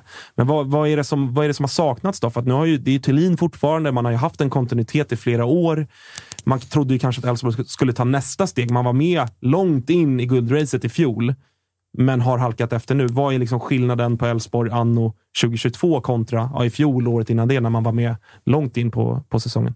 Ja, det är det som är så jävla svårt att spåra och det är därför man hamnar på Holst hela tiden. För det var en, det var en energinivå och det var ju fruktansvärt för alla lag att möta Elfsborg. För, för man blev straffade. Minsta lilla misstag, minsta lilla att man, man tappar någonting, så small det direkt mot Elfsborg. Så är det ju inte nu. Den, den här energinivån är inte där uppe. Uh, och ja, det, det, känns ju sjukt att peka ut en enda spelare och en enda position, men, men någonstans landar man ändå där att det, det har hänt någonting som har påverkat hela laget. Så att vi, vi är inte riktigt lika farliga längre helt enkelt. Men en sjuk grej för, för att förstå hur konstigt det har varit med Elfsborg i år. Mjällby, Helsingborg, Sirius. Noll poäng, 0-5 i målskillnad. Lyckas inte göra ett enda mål på de tre lagen tillsammans. Mm. Ja, och Det är det där som kanske är det konstiga. då. Att man liksom, ibland görs det insatser från Elfsborg som man inte blir klok på. Nej, och, jag, jag har ju varit här och sagt att jag, jag är lite halvtomt glas och sådär. Det finns någonting positivt här och, och det är att nu kommer Häcken, AIK och Bayern och alla de här matcherna. Och fan vet om inte vi kommer höja oss nu och spela mycket bättre och få andas ut lite, spela den fotbollen de vill. Det, det har ju varit idel lag från, som, som var tippade på nedre halvan som vi har mött. Nu, nu tror jag det blir annat. Jag tror att Elfsborg kommer höja sig bara av att få möta bättre lag och slå lite underifrån. Beror det på att eh, det passar Elfsborg bättre? För det tjatas det ju mm. mycket om att Elfsborg är allsvenskans bästa omställningslag och man har All, man har Bernhardsson, man har Ondrejka och så vidare som ligger på rulle. Man har ju väldigt många snabba spelare generellt i truppen. Tror ni att, delar du den bilden Josip, som Jonas lägger fram här? Att ja, var, topplagen passar någonstans bättre, för då kanske man inte behöver vara spelförande och man får ligga på den där rullen. Mm, absolut, och det, om man bara tittar spelmässigt. Sen, sen tycker jag Jonas svarar på den, den grejen jag tänkte ta upp. Liksom ganska självklart att det är pannbenet. Alltså just att man är bättre mot de bra lagen. Jag kan ta, vad är det, andra omgången Malmö borta. Där man bästa är, matchen i år. Mm. Du ser. Och det är just för att det är Malmö borta, för att det är liksom, man vet att det här kommer smälla, här kommer vara svinigt, tjuvigt. Det kommer gnällas, det kommer vara publiktryck och hela den grejen. Och att om vi har pratat i andra, eller jag har pratat i andra sammanhang om hur Malmö behöver hitta de här liksom 70-80-procentiga insatserna mot lag som de egentligen inte vill ha det mot. Värnamo, Varberg, Degerfors. Liksom de. Och då för att bibehålla någon form av mental grej under hela säsongen med kommande Europaspel och så vidare. Nu ska Elfsborg också ut i Europa tack vare cupsegern där. Men just att man hittar den nivån och så säger ja, det kanske inte är skitsexigt att möta Helsingborg eller Mjällby eller Sirius, men man vet att när de möter Bayern, när de möter AIK, då kommer det av sig självt. Man behöver helt enkelt ha den, hitta den nivån lite högre, lite mer hela tiden. Och då för att knyta ihop säcken. Holst var världsbäst på det där. Att hela tiden under 90 minuter, oavsett motstånd, om det var någon sketen eh, sketen eh, mat, tidig matta i Kalmar i, i, i april eller om det var liksom senhöstmatch i Stockholm. Det spelade ingen roll. Det var konsekvent liksom nivå och tagg och prestation över 90 minuter i massa omgångar i rad. Och en annan grej med Holst, jag var jävla hård mot Johan Larsson sist. Jag han, han är en, en av allsvenskans bästa spelare på det han är bra på och han ska givetvis spela. Men Holst hjälpte ju honom. Mm. Han, var, han var perfekt för Johan Larsson. Men Johan, han kunde ju gå då bara. För att mm. Holst täckte ju upp där, som på många andra ytor också. Han var ju liksom... Eh, delar den bilden av att han liksom han saknas ju. Eh, I förra avsnittet så eh, avhandlade vi ju IFK Norrköping och IFK Göteborg, kamratföreningarna. Jocke skickade en liten passning då. Det brukar han göra, Jocke. Det gillar han, att skicka lite glidningar. Ja, att han kan inte se skillnad på Elfsborg och Norrköping, bortsett från då liksom färger. Att han menar på att det är samma typ av lag. Samma liksom storleksmässigt, samma supportermässigt. och så är det två, på pappret, rätt bra lag, men som har blivit mittenlag. Är det orättvist? Är det hårt av Jocke? Är, eller liksom, finns det någonting i det att ni har fallit ner och blivit ett mittenlag? Nej, jag tror eh, det beror väl på att, att Jocke förväntar sig mer av Elfsborg helt enkelt. Så han tror att man ska bli provocerad. Och, ja, det kan man väl bli. Elfsborg kan ju bättre än så här. Det vet ju han också. Så att, eh, det är väl därför han passar på att njuta lite nu. det må, det måste, så att, alltså så här, jag, min parallell mellan Göteborg och något annat lag i, i serien då är ju, är ju Varberg. Det är två liksom brunkgäng från västkusten. Alltså, det är, Båda spelar i Alltså, randigt. ja, båda spelar i randigt. Men där hade, hade Varberg en match spelat på Gamla Ullevi och det hade varit 6 000 istället för 2 000, eller vad nu Göteborg har på sina matcher. Då hade... Då, 6 000 var hårt, jag vet. 10 000 alla blåvita. Nej, men då hade, och de hade bytt tröjor bara. Då hade man inte sett någon skillnad. Ja, det får stå för er. Jag, Alltså, det, är, det är sjukt med Blåvitt. Jag brukar ju ha som nöje för att titta på Blåvitt för det var kul när det gick åt helvete för dem. Men jag kan inte titta på dem för jag, jag kan inte stå ut med att titta på deras fotboll. Jag, jag, jag fixar inte ens det längre. Nej, den, är, den är inte jätterolig, men eh, vi ska gå vidare då till den här mallen då som vi, som vi håller oss vid när vi har med oss supportrar från varje lag här och går in på vårens bästa spelare i Elfsborg. Du får eh, lägga ut texten. Ja, den är inte helt lätt att, att lägga ut och, och hur man ska bedöma. Ska man bedöma liksom den som har haft högst nivå eller den som utifrån förväntningar har varit bäst? Så, men, men Leo Väisänen är ju ja, han är så viktig så att skulle han gå sönder så, så är det ju, då är det riktigt illa. Eh, Så att jag får säga Leo Väisänen ändå.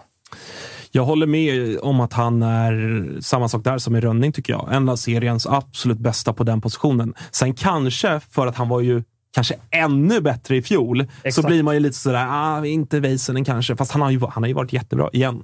Men jag håller liksom, för att han, var- han var så otroligt bra i fjol. Eh, men han borde ju vara en spelare som, för är det andra säsongen eller tredje säsongen nu? Det var tredje va? Ja, det känns som det. Skitsamma. Han borde ju annars vara en spelare, och han är inte 30 bast heller. Det borde ju vara en spelare som är intressant för utlandsklubbar. Liksom. Ja, det är en sån där ju känslan. obehaglig rackare som rätt vad det är så är han bara borta. Man, man tänker inte på det för att han är inte 23 och alla pratar om honom. Men, men rätt vad om några bestämmer sig att vi måste ha in honom nu, då fixar de ju det. Och Elfsborg kommer inte stoppa. Det, det går ju inte om, om det är tillräckligt bra pengar och ja. Så att, eh, ja. Hörni, vi gör ju den här podden tillsammans med Unibet och de har tagit fram några specialspel som passar lite för de här specialavsnitten vi gör så att säga. Och vill du kika in lite extra på Elfsborg så kan du söka på Allsvenskan på Unibets hemsida så kan du hitta specialspelet att Elfsborg går obesegrade på hemmaplan från och med omgång 11 i turneringen. Nej till 1,04 och ja till 9 gånger pengarna. Eh, spela bara om du är över 18 år och har du problem med spel så gå in på stödlinjen.se. Jag har ju pratat mycket och varmt om, om Simon Olsson. Josip, har du några andra namn i Elfsborg som du vill lyfta upp efter den här våren? Nej, jag skulle, jag skulle dela den bilden av, av Simon Olsson. Eh, Jag tycker han är framförallt det som är fjäder i hatten till Elfsborg. Och vi har, han har hyllats i alla möjliga andra sammanhang. Det är eh, klubbchef. Eller det är viktigt att han säger att han är klubbchef i Elfsborg. Eh, Andreasson. Som lyckas lösa ett så pass långt kontrakt med Simon Olsson. Och där finns så fruktansvärt mycket guld att hämta när den dagen kommer och när allting klaffar. Eh, nu har han ju varit skadeförföljd och lite allt möjligt med runt omkring med alltså inte kommit till sin rätt och kanske liksom stått på, liksom, ska säga, inte blommat ut riktigt och inte fått, fått ut den kapaciteten som vi vet att han har och som han liksom visar glimtar av i sina, sina bästa stunder. Så där finns det, f- finns det absolut mer att hämta. Eh, och sen alltid, eh, jag har, jag, man kan tycka vad man vill om honom, men jag är svag för Simon Strands mentalitet. Eh, även om han, han, blivit, han har blivit mycket bättre på att liksom hantera den och kontrollera den på det sättet. Och med, vi har pratat om domarna hela tiden, att de kanske har liksom vissa har förutfattade meningar om vissa spelare och sådär. Men det är precis den typen av karaktär som varje allsvensk lag behöver. Att han är kompromisslös och liksom spelar och gör sin grej oavsett vem det är han möter och vem det är som står på andra sidan.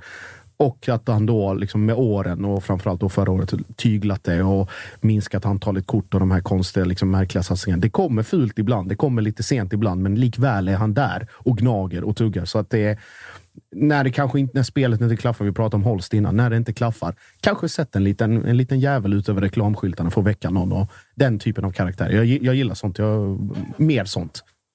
Eh, vi går vidare till eh, vårens överraskning. då. Vad, vad känner du där? Jag tror att alla vet vad jag kommer säga, eh, för det är ju eh, Oliver Sandén såklart. Att det var en talangfull spelare, det förstår man ju bara av att han fick chansen, men, men som han har tagit den chansen och pratar om Strand här, det, ja, han får ju sitta på bänken nu. Det, det går inte att göra något annat. Man, man måste ju släppa fram ett sånt ämne.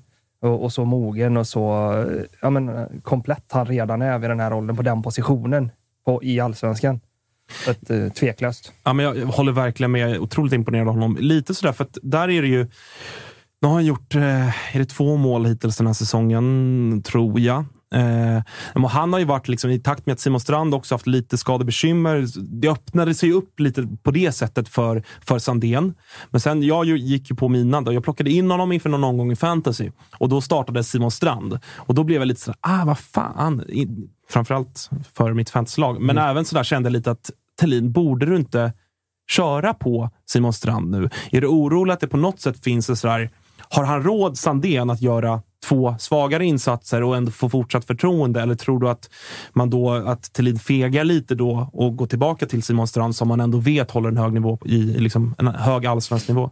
Det är väl att förvänta sig att han kommer fega lite grann och låta båda spela på ett eller annat sätt. Sen kanske han kommer ha flyt med någon, någon förkylning eller någon avstängning eller någonting och så. Men det måste ju vara jag menar, allt det du berättar om, om Strand här, alltså, jag pratade om det första gången jag var här, tror jag, att sätta en sån spelare på bänken, det måste göra ont i hjärtat. Mm. Eh, såklart. Så att, frågan är om man kan kuppa in han någon annanstans på, på plan. Men Elfsborg har ju två bra elver nästan nu. Eller ganska bra i alla fall. Så mm. det, det är svårt. Och det är också, när vi ändå pratar Sandén, vi har ju Noah Söderberg också som är liksom talang och up and coming. Det, det som jag skulle vilja lyfta fram i de här grejerna, det är liksom Elfsborg, ja, med ungdomsverksamheten och akademin och att den är bra på att få fram talanger. Men det som är kanske ännu mer liksom, ögonbrynshöjande är tajmingen i när de vet att de ska upp och liksom fasa in dem med rätt sak. Kom ihåg eh, Jesper Karlsson stort eh, upphaussat nyförvärv och sen fick han sitta kvist i nästan två år. Och sen när det var läge, smack, och då gick det liksom som det gick. Mm. Nu är man ännu bättre på att hitta liksom Söderberg som var med förra året, Sandén också, liksom sakta men säkert in och sen när de väl kommer fram så är de redo. Och att det inte blir den här, hur ska jag säga, chockeffekten av två dåliga matcher och sen bänk i åtta, utan att de Jimmy och Andreasson, och hjälp mig med namnet på den här eh, eh akademiansvarige. Ja, det var en bra fråga. Eh, de Elfsborgs-supportrar vet vem jag pratar om, men att de är, de är väldigt, alltså just den, den eh, kommunikationen däremellan, Bayrami då som länk tidigare och så vidare, att det finns ett uttalat liksom, arbetssätt och en metod att slussa upp dem, men vid rätt tillfälle och låt dem liksom fasas in sakta men säkert. Så det, det är bara att lyfta på, på hatten där, för att det ger resultat, uppenbarligen. Mm. Sen Jasper Karlsson är ett specialfall. Han värvades ju ändå in från Falkenberg och fick nog sitta på bänken lite väl länge och i en jävligt jobbig period för mm. Elfsborg. Så att varje tillfälle jag får så hylla hans pannben. Satt där och kom in och gjorde som han gjorde sen med den utvecklingen. Det var, det var imponerande av Karlsson. Mm. Eh, andra änden av spektrat då, vårens besvikelse slash frågetecken då. Vad, känns som att du har ett par att välja mellan eh, när jag ska läsa ditt ansiktsuttryck, eller eh, stämmer det? Ja, men det är svårt att hänga någon spelare sådär eh, som besvikelse. Behöver inte vara spelare, kan vara liksom... Eh, kan det vara tabelläget i helhet? Eller bara liksom prestationen eller whatever? Uh, ja, nej men det, ja, besvikelsen är väl med de spelarna som finns att inte göra fler mål. Mm. Det är väl egentligen det. Som sagt, nolla mot lag som, som Mjällby, Sirius, Helsingborg och inte, inte lyckas göra mål en gång. Det, det får ju ändå vara ett underbetyg. Jag tycker väl egentligen att, eh, för jag delar din bild om att Rasmus Alm kanske har varit en av Elfsborgs bästa spelare i år. Men att de andra, och då kanske jag landar främst i, i Jeppe Ockels, tror jag. Eh, ser jag som ändå någon form av, alltså inte att han har varit skitdålig så, men kanske samma sak där, att man hade för höga förväntningar. Jag vet inte. Men det är en spelare som jag trodde skulle ta nästa kliv nu. Jag trodde att han, och min känsla var att han var liksom en av de givna yttrarna. Det var han väl i början, är min känsla, men att nu mot slutet så känns det ändå som att nu är det Ondrejka som är ute till vänster och det är Alm som är ute till höger. Det är liksom Jimmy Tillins första val om han får välja. Sen så vet vi att han byter ut båda två i 60 varje match ändå. Eh, men Jeppe Ockels är ändå en spelare som jag hade förväntat mig ännu mer utväxling av i år. Mm. Ja, det är absolut. Och det, det hör väl ihop med, eh, med resten av det. Som, alltså, vi pratar om mittfältarna och, och det centrala mittfältet framför allt. Och, eh, alltså Frick. Jag vet inte om man kan förvänta sig så mycket mer av Frick. Han har väl gjort vad han har kunnat där uppe och liksom i, i, den, i de sammanhangen. Jag vet inte. Men det, just, just det här, alltså ojämnheten. Att det i ena sekunden kan se hur bra ut som helst och sen nästa så faller det fullständigt. Det är väl, jag vet inte. Det är svårt att hänga någon enskild som du säger. Ja, man får nog dra i handbromsen lite här om Ockelsen. Då. Han är nog den av de fyra som jag i alla fall har minst förväntningar på. Han är liksom den han är och det är nog därför han har spelat ganska mycket. För man, man får vad man får av honom. Varken mer eller mindre. Och ibland blir det någon poäng och sådär. Jag tror han är nog den som supportrar eh, är minst nyfiken på vad han kan uträtta framöver. Eh, och han är den absolut sista jag vill se av de fyra på planen.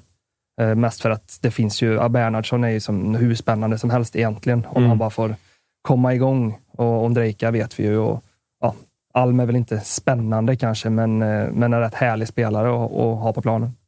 En annan sak som vi ju då och då har lyft upp här i Toto-svenskarna är ju också publiken på, i, på Borås Arena och i Borås. Att, eh, I alla fall liksom sittplatspubliken kanske är en av Sveriges mest bortskämda. Det är så fort det är lite dåligt väder eller det blåser lite snålt, vilket vi vet att det ofta gör i Borås, då, då gapar det ganska tomt där. Samtidigt som jag vill hylla liksom Älvsborgsläktaren och liksom den, den levande, mest passionerade kärnan där. Och vi har haft med oss Sissi här och haft med oss Glenn och Isak med flera som liksom är engage- engagerade inom liksom supporterkulturen i, i Borås. Eh, Nu bor ju du i Stockholm och är liksom exil-Älvsborgare med allt, allt vad det innebär. Men vad, vad känner du kring liksom, hur ligger vindarna rent supportermässigt eh, i Älvsborg? Ja, Jag, vet inte, jag, jag har nog eh, accepterat läget som det är med sittplats och allt det här. Och det är bra att ni fortsätter hylla klacken för den.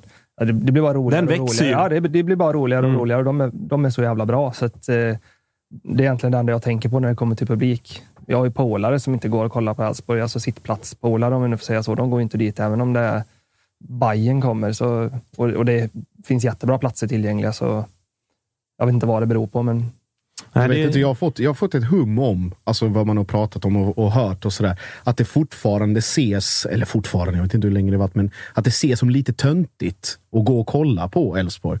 Alltså inte, inte som klubben i sig, utan det är så här, ah, för fan ska vi... Ah.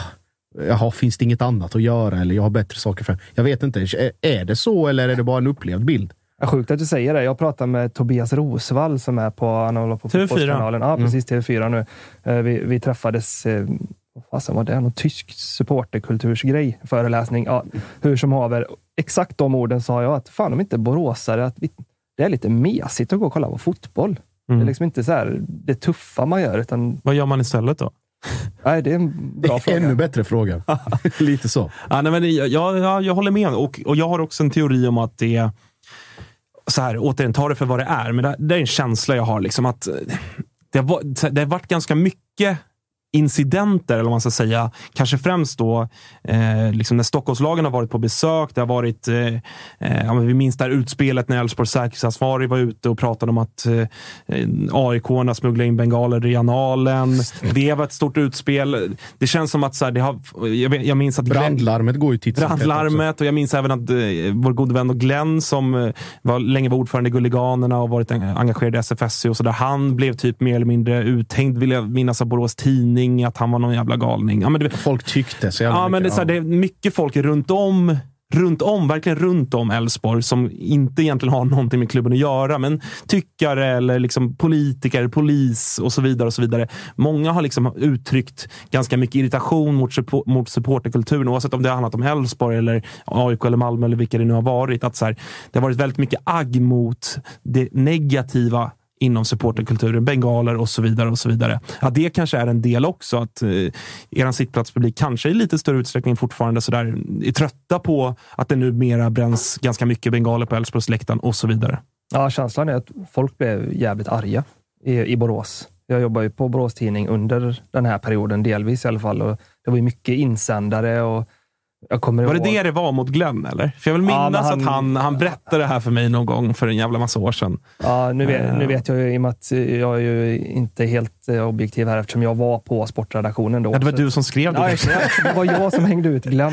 Ja. Eh, nej, vi, vi har haft hygglig kontakt, jag och Glenn. Det- Jag gillar honom. Så det, men eh, jag, vet, inte vad jag ska säga riktigt med det här, men eh, det, blev, det blev infekterat mellan Borås Tidning och Gulliganerna lite i onödan. Det finns ju ingen, fanns ju ingen på Borås Tidning som tyckte att Glenn var en galning eller att Gulganerna för den delen var livsfarliga.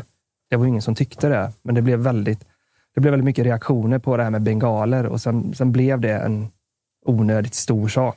Ja, det är, och det är också av andra erfarenheter just hur lokaltidningar fungerar. Att många associerar till exempel ledartexter och insändare med liksom det publicistiska innehållet Mm. i övrigt. Att Så är man det. säger nu driver ni en agenda för det som kommer från insändarhåll, det är er ståndpunkt. Och så blir det liksom så bara snurrade och snurrade och snurrade. Men det, det, det går ju paralleller till MFFs problem Eh, problem eh, på läktaren med en eh, ganska irriterad ståplats eller sittplatspublik och, och en bengalsugen läktare på, på norra. Så att det, men det, det, det känns som att det kommer och går i vågor, men just att, att Älvsborg, eller Borås som stad också har varit så att hur ska jag säga, det är, alltså, det är en klyftan mellan aktiv supporterkultur och marginalintresserade eller någonting sånt åt det hållet. Att det blir väldigt så att den klyftan är liksom avgrundsdjup på något sätt. Mm. Jämfört med, med i andra klubbar. Men att den problematiken den går, i, den går i vågor. Som det känns i alla fall.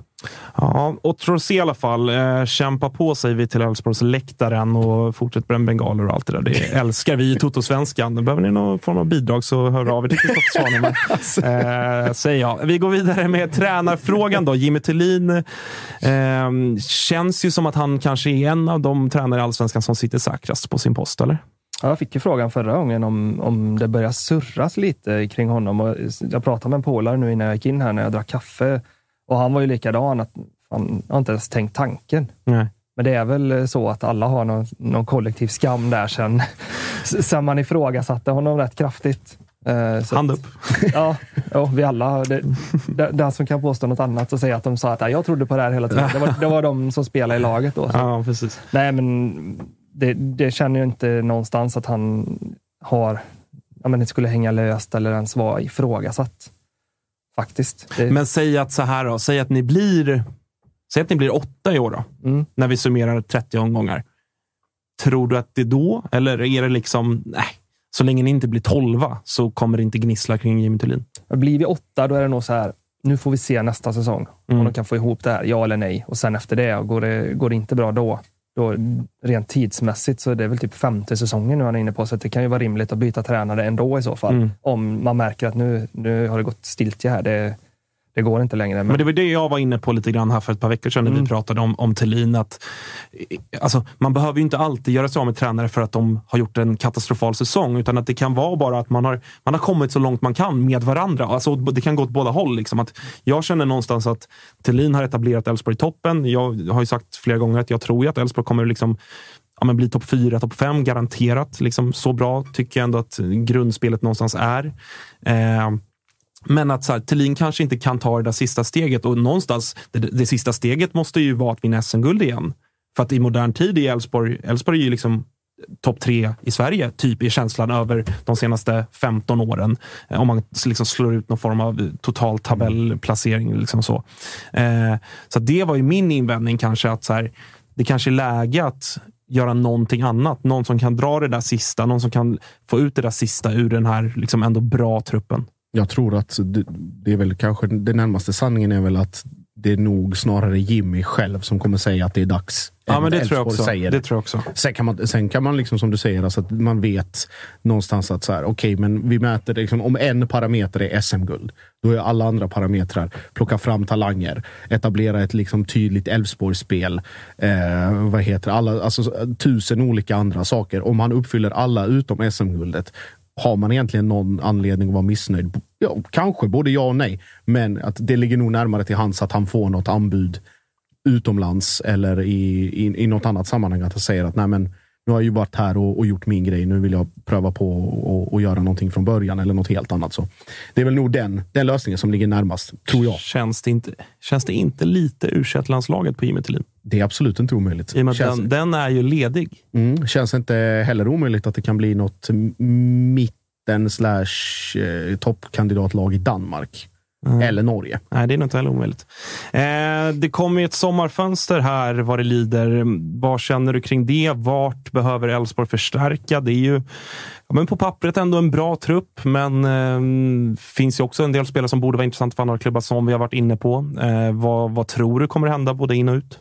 Ja, men det man tittar på nu är väl vilka vi skulle kunna tänkas bli av med. Alltså som, som gör skillnad idag och de, de är väl en halvfull i alla fall. Väisänen har vi pratat om. Ondrejka är ju bara en fråga om när, oavsett. Ja, men alla har sett vad han har, så att han, han behöver knappt prestera ändå. Eh, sen, eh, vad har vi mer? Simon Olsson, såklart.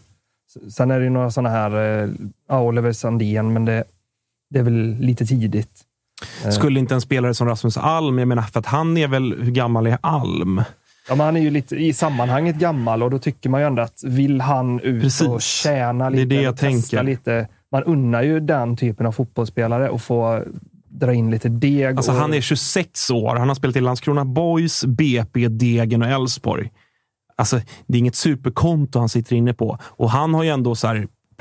på- Kolla liksom en utländsk klubb på pappret så borde man ju tycka att oj, den här spelaren borde vara intressant. Och han har ju såna otroliga liksom, eh, ja, spetsegenskaper som ändå lockar många klubbar. Det skulle ju, kan jag tänka mig, utan att liksom ha något form av liksom belägg för det, vara en spelare som dels känner att han vill ta chansen för att han är 26 år. Eh, och som jag delar den bilden att Elfsborg, de håller inte tillbaka spelare om de vill lämna. Utan han de, ska ju få chansen om han Ja, vill. men Han- exakt. Han har gjort och där allt. har han ändå täckning. Ja, men Eh. precis. Och det, det är lite så överallt. Spelare har vi ju. Det, det är nästan så vi ska vi börja tänka på vilka vi ska plocka in, då får vi nästan skicka bort lite spelare först. För truppen är ju stor och bred på alla sätt och vis. Men skulle jag få välja en enda sak in så är det väl en mittback i, av eh, en väldigt hög klass jämte Väisänen. Där har vi ju... Eh, eh, tappar jag namnet på honom. Eh, som vänder tillbaka från Österrike. Gustav Henriksson. Gustav Henriksson som ju är i långtids... Han är borta hela säsongen, väl? Och inte av eh, hög klass. Inte av Jag- hög klass han, jag, han kom inte in, tror jag, för att ens vara en startspelare faktiskt. Jag Okej. vet inte riktigt hur det gick för honom där och så, men jag tror att det var nästan för att vara snälla liksom, eller bredda truppen. Mm. Så. Det är ingen som går in och gör skillnad eller startar. Tror jag inte. Ser du något annat utrymme som, där du tycker att det behöver förstärkas? Ja, är det sexan vi pratar om bredvid Römer? Ja, såklart. I så fall. Mm. Men spelare finns ju. Vi har ju Boateng och vi har ju Söderberg och sådär. Mm. Så att Mm. det är återigen, tar man in en spelare som Boateng, det är samma som Baidu som inte ens har Mm. nämnt. Han har knappt spelat. Mm. Du kan ju inte plocka in spelare så länge vi har sådana. Då får, får man ju börja i Nej, och att då håller man ju tillbaka en sån spelare som Söderberg. Ja, och då han- ska man i så fall göra bedömningen av att, nej, nästa år för Noah Ja. Söderberg. Vilket så. så här, det, det kan man ju göra, för att Ja. han är ju jätteung. Liksom, så att han har ju all tid i världen på sig. Men man ska ju veta det då, att då håller man ju tillbaka en sån spelare. Ja, men ja, Baidu och Boateng, det är väl alltså, det är fina fötter och det är väl mycket, mycket ambition där. Men det är frågan, alltså Holst hade väl okej fötter men ett jävla humör och temperament. Och det är väl kanske det, de värdena man ska titta närmare på. Det behöver inte vara där, men i andra delar av, av eh, laget också. Just karaktären. Få fram det. Få tillbaka det fula Elfsborg. Det jobbiga Elfsborg. Liksom. Ja, och sen är det väl så för alla supportrar. Vad, vad ser du helst? Boateng eller Söderberg? Ja, det är klart du ser Söderberg. Mm. Det är, det är vår, vår kille och en ung kille och allt det här. Så att, ja, jag hoppas han får spela mer. Eh, om vi ska försöka sätta något form av betyg på den här röriga våren, röriga Elfsborgsvåren, vad, vad låter det då? Vi fortsätter jobba med 1 till 5. Ja, jag fick ju frågan förra gången med. Då sa jag två, två och en halv, men det får ju bli två. När jag just räknar upp eh, lagen vi har mött och, och inte ens lyckas göra mål. Och, så- och så, som det, så uppgivet som det har sett ut i vissa av matcherna, så det får ju bli en två. Sen tabellmässigt så kan det ju alltid finnas ursäkter om man spelar bra och hade väl kunnat ligga femma och vara jättebra, men Mm det, det är ju ingen mersmakande sjundeplats just nu. Nej, och så att tabellen här och nu. Jag, ty jag tycker ju någonstans att det är ju så här tidigt ändå som det ändå är, så är det ju intressantare och det säger ju mer att kolla på liksom, resultat match för match och även prestation kontra tabell. Alltså där får jag väl ändå vara lite team Jocke då när vi har pikat Blåvitt som ligger 10 eller vad det är. Att det är ju så pass tajt så att två segrar så du, kan du vara femma och det är ju både för Elfsborg och verkligen för Blåvitt också. Då är det plötsligt så här, det är rätt bra. Eh, Så, så att mycket kan ju hända. Eh, Men jag, så att jag delar väl den bilden att 2 av 5, även om jag... En, en liksom lite minus tvåa för mig, men det kanske är för att jag har för höga förväntningar. Jag vet inte, vad känner du? Nej, jag delar, delar helt och hållet. Det är som vi, för att knyta säcken för det vi pratade om innan. Eh, fler spelare behöver prestera jämnare över fler matcher. Inte bara liksom, som vi säger, en halvtimmesperiod i en match, utan konstant på 90 i flera omgångar. För att när det väl gör det, och det är ju bara frågan om när det händer, så kommer mycket rulla på av sig själv. För Elfsborg är ett, ett flow-lag i båda avseendena. Att är det kanske någon svagare prestation så blir det risk att det faller över på nästa 90. Men tvärtom då också att när väl det rullar på. Jag var och jobbade på, kan ta som exempel, var ju på eh, Elfsborg Feyenoord eh, i, i somras och jobbade. Och då, då såg man att när det klaffar och när allting synkar, det kunde lika gärna, lika gärna blivit något mål till där. i Elfsborg hade väl ett superläge med nick, om det var Römer, om jag nu ur minnet, superläge andra hållet, Feyenoord kontring och sen mål. Och vad hände med Feyenoord? De gick till, till final Mm. i, i Conference League. Och det var Elfsborgs liksom, en av de bästa matcherna jag har sett Elfsborg prestera. Så att när det väl kommer och de här sakerna börjar rulla på och allting kommer igång så, så, kommer, det, så kommer saker att liksom lösa sig av sig själva. Det är min fasta övertygelse. Eh, så är det. Vi ska koppla upp oss mot Borås och få röster direkt inifrån Elfsborg. Vi har med oss Elfsborgs lagkapten Johan Larsson. Josip Ladan är också med mig i studion. Fortsatt Jonas Möller är inte kvar, men vi ska prata lite grann med dig Johan. Eh, vi har diskuterat här i programmet och vi blir inte riktigt kloka på Elfsborgs vår. Det har varit mycket som varit bra, men mycket som inte har varit så bra. Eh, upp och ner. Vad känner du själv efter tio spelade matcher? Mm, nej, men det är väl en ganska, ganska bra sammanfattning av det hela egentligen. Eh, höga toppar och, och lite för, för djupa dalar egentligen. Ehm, Tappat poäng mot lag som eh, både vi och eh, alla andra hade räknat med att vi skulle i vart fall få med oss en poäng men eh, har gått med, med noll poäng i vissa matcher. Så att, eh, men som tur är så har vi eh, fått vad ska man säga, rätt sida på sakerna. Och det, det är väl positivt att det finns någonting att ta på här under, under höstsäsongen.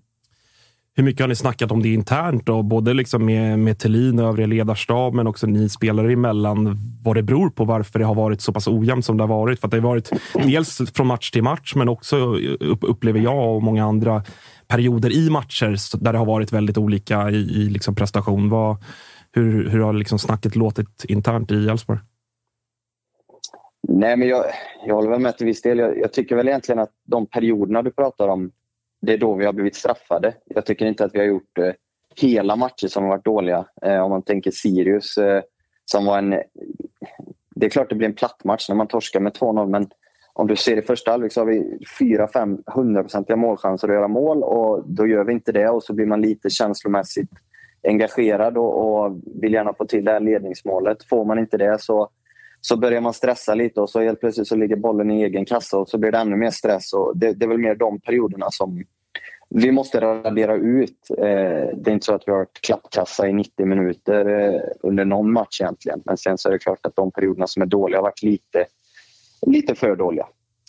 Vi har i alla fall suttit och försökt hitta så där konkreta anledningar eller eh, vad är det det beror på till att ni kanske inte har... Nu är det, det är jämnt fortfarande. Det är ganska få matcher spelade och sådär men det är ganska lätt, för, tycker jag i alla fall, att landa i avsaknaden och ta tappet av Holst som ni hade förra året. Att han, han kanske var viktigare än vad man trodde. Det var en spelare som inte fick de stora rubrikerna, men som många internt hos er och även liksom eh, oss som följer allsvenskan noga hyllade väldigt mycket.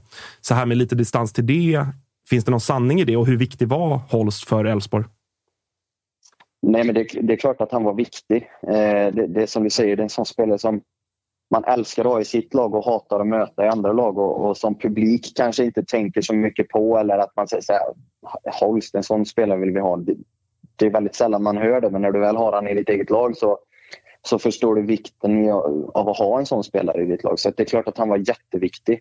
Men sen blir så här, ja, den ena död, den andres bröd. Då, då får andra kliva fram och vi som lag måste bli bättre på att hjälpa den som kommer in på den positionen. För det, det är inte så att det är tio startspelare som har försvunnit, det är en. Um, så, så att jag tycker inte att anledningen ska vara nog till att vi inte presterar.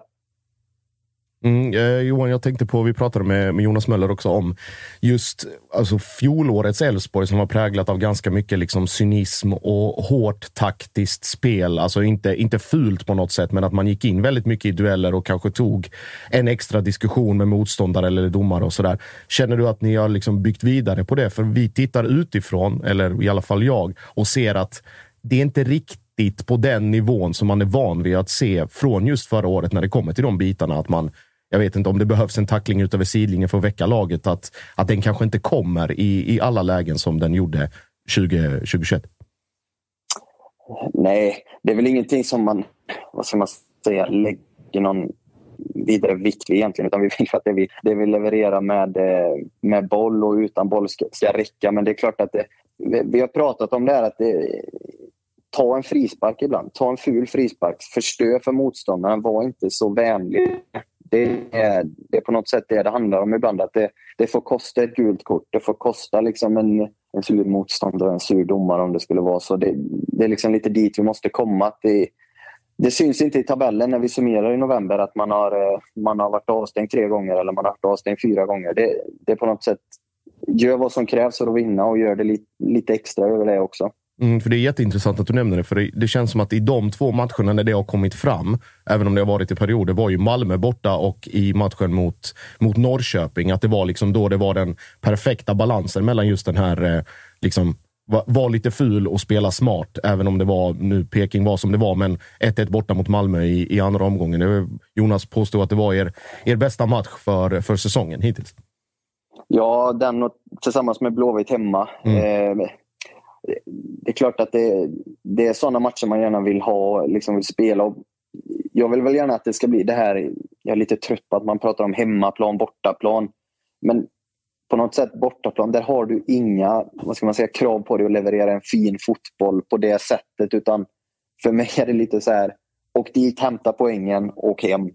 Sen kan folk säga att shit vad tråkiga de är att se på. Absolut, men vet du vad, vi kom hem med någonting.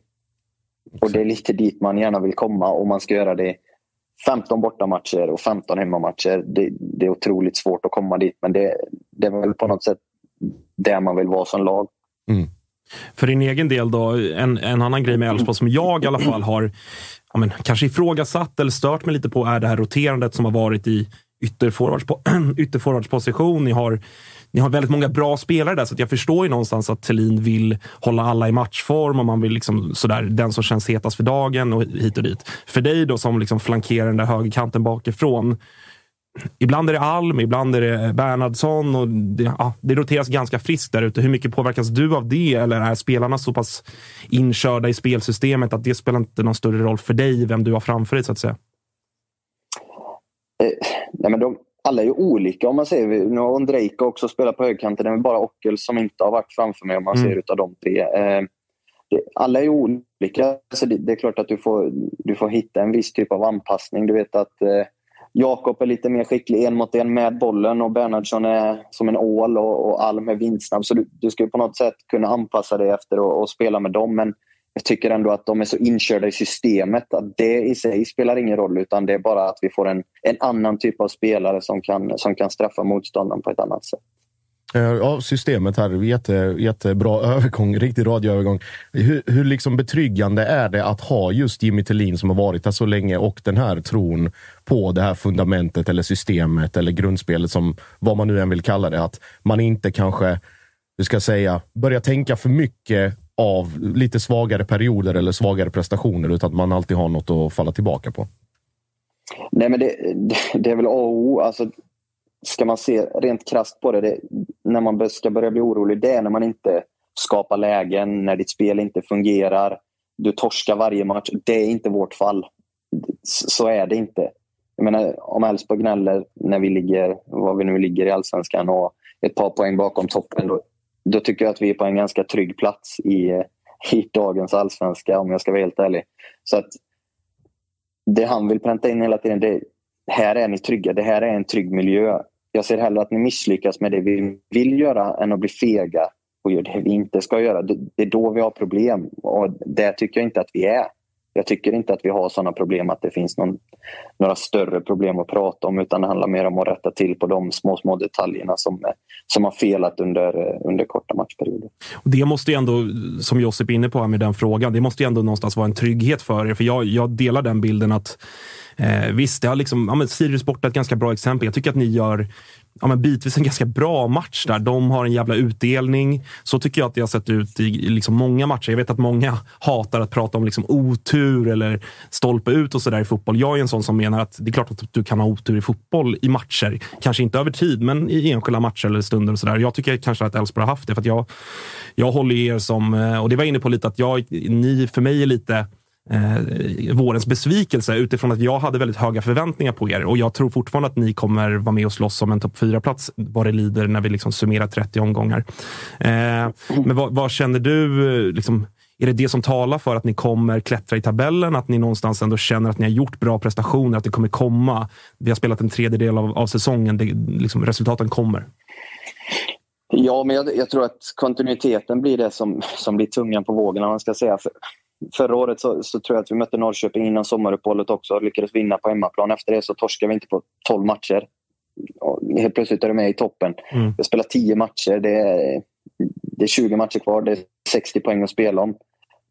det finns poäng att hämta och det, jag menar, vi, vi har ett bra lag, vi, vi har ett fundament att stå på. Ehm, jag är inte orolig alls. Det kommer bli en, en bra höst, en bra sommar. Vi ska ut och spela i Europa. Vi har en, en bred trupp som, eh, som är mer redo för det också. Så att jag tror vi kan få en, en boost av det här Europaspelet med.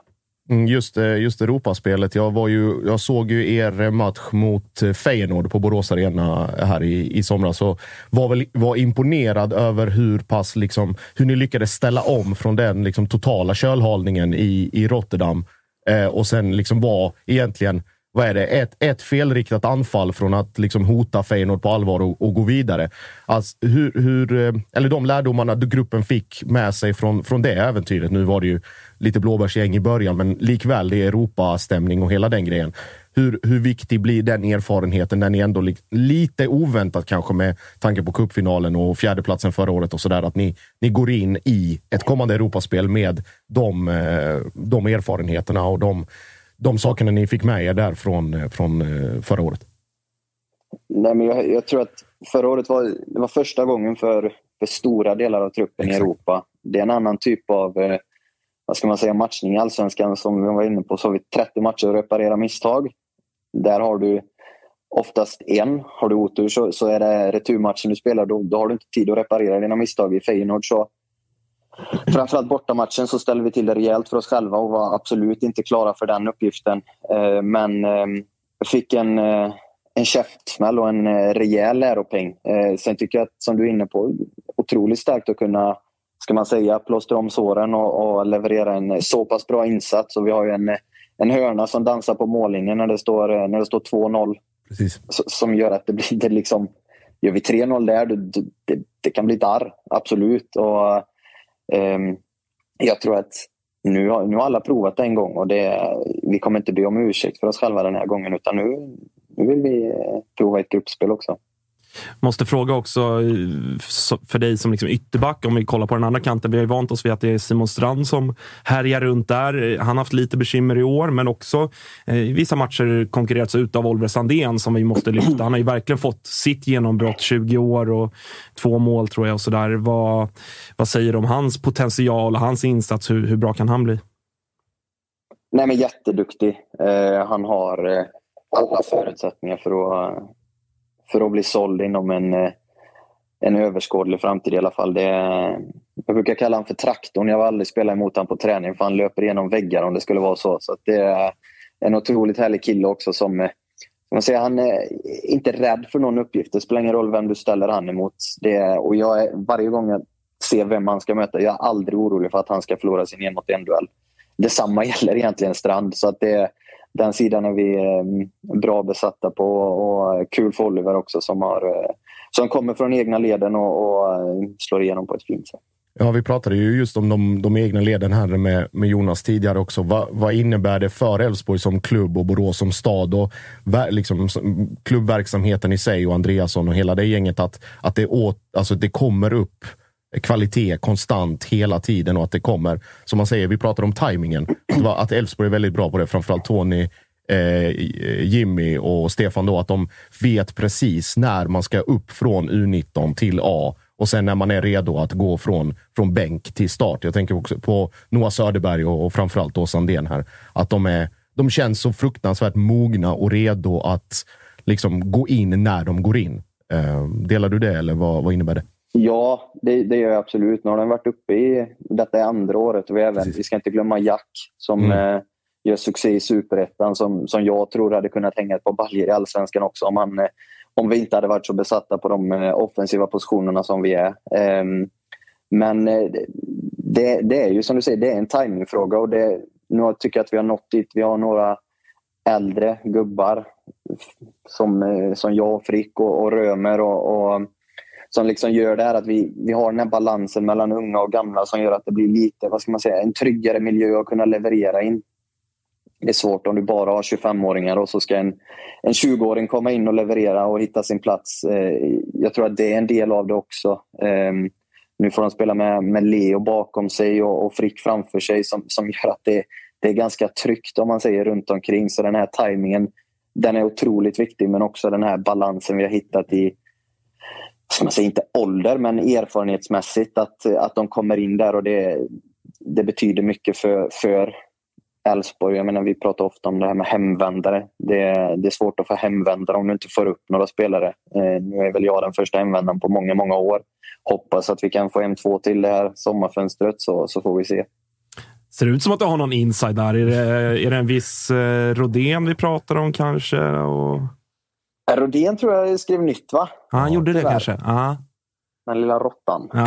Eh, men eh, jag hoppas just benhårt på, på Hult och Holmén, men vi får, vi får se. Ja, du såg jävligt lurig ut där Ja. Det kändes som att det Nej, var... det, jag försöker lägga in en extra, vad ska man säga, en, eh, ett ved i elden här som, eh, som gör att det börjar brinna ännu mer och ryktena bara kommer igång så att de inte kan säga nej Ja, längre. jag tror att alla Elfsborg-supportrar sitter hemma och jublar när de hör det här. Eh, för det är, det är två klassgubbar såklart. Just kanske framförallt tycker jag Holmén, där jag känner väl kanske att mittbackspositionen är lite tunna på om man ska ta någon så lagdel där ni kanske skulle behöva förstärka upp. Så att det vore ju en jävla förstärkning. Framförallt då också om, om Leo fortsätter att gå Exakt. som han går och, och eventuellt försvinner ut Mm. eh, efter säsongen eller i sommar. Han ser, eh, Leo har gjort det otroligt bra. Dessutom så en, eh, en startplats i, i det finska landslaget nu som, som gör att han... Eh, det är klart att man förstår att det, det blir svårt att behålla honom karriären ut. Det, det är väl ingen hemlighet. Gott så då. Vi får se vad som händer här under sommarfönstret. Det ska bli spännande att följa Elfsborg under både sommaren och, och hösten. Jag tror att ni, som du var inne på själv, kommer ha en, eh, en bra period. Så att eh, Elfsborg-supportrarna får nog anledning att jubla lite extra här under, eh, under säsongen. Vi, eh, vi säger så då, Johan. Eh, ta hand om dig så hörs vi. Tack snälla. Samma, ha det fint. Ha det fint. Tja. Eh, tack för att ni har lyssnat på Toto-svenskan. Fortsätt följa oss och kommentera våra inlägg i sociala medier. Mm, och, tycker jag verkligen. eh, gilla klippet här på Youtube, Kalle, brukar du gilla när man gör. Ja, men det vill jag gärna slå ett slag för. Så, så många tummar och stjärnor och sånt där som det går på olika eh, platser blir vi väldigt glada för. Mm. Och eh, som ni vet, det här är ett förinspelat avsnitt, men vi fortsätter köra på med de här lagspecialerna nu under eh, hela uppehållet. Idag är det onsdag när ni ser det här eh, och fredag så är vi tillbaka med ett nytt avsnitt. Då ska vi snacka Kalmar och även Malmö FF. Så att Josip, du lär vara tillbaka i studion. Jag är tillbaka med den äran. Ja, det blir intressant att se eh, och höra vad du har att säga om eh, Malmö. Så har också varit lite speciell. Eh, mer om det på fredag alltså. Eh, vi hörs då. Ta hand om er. Hej!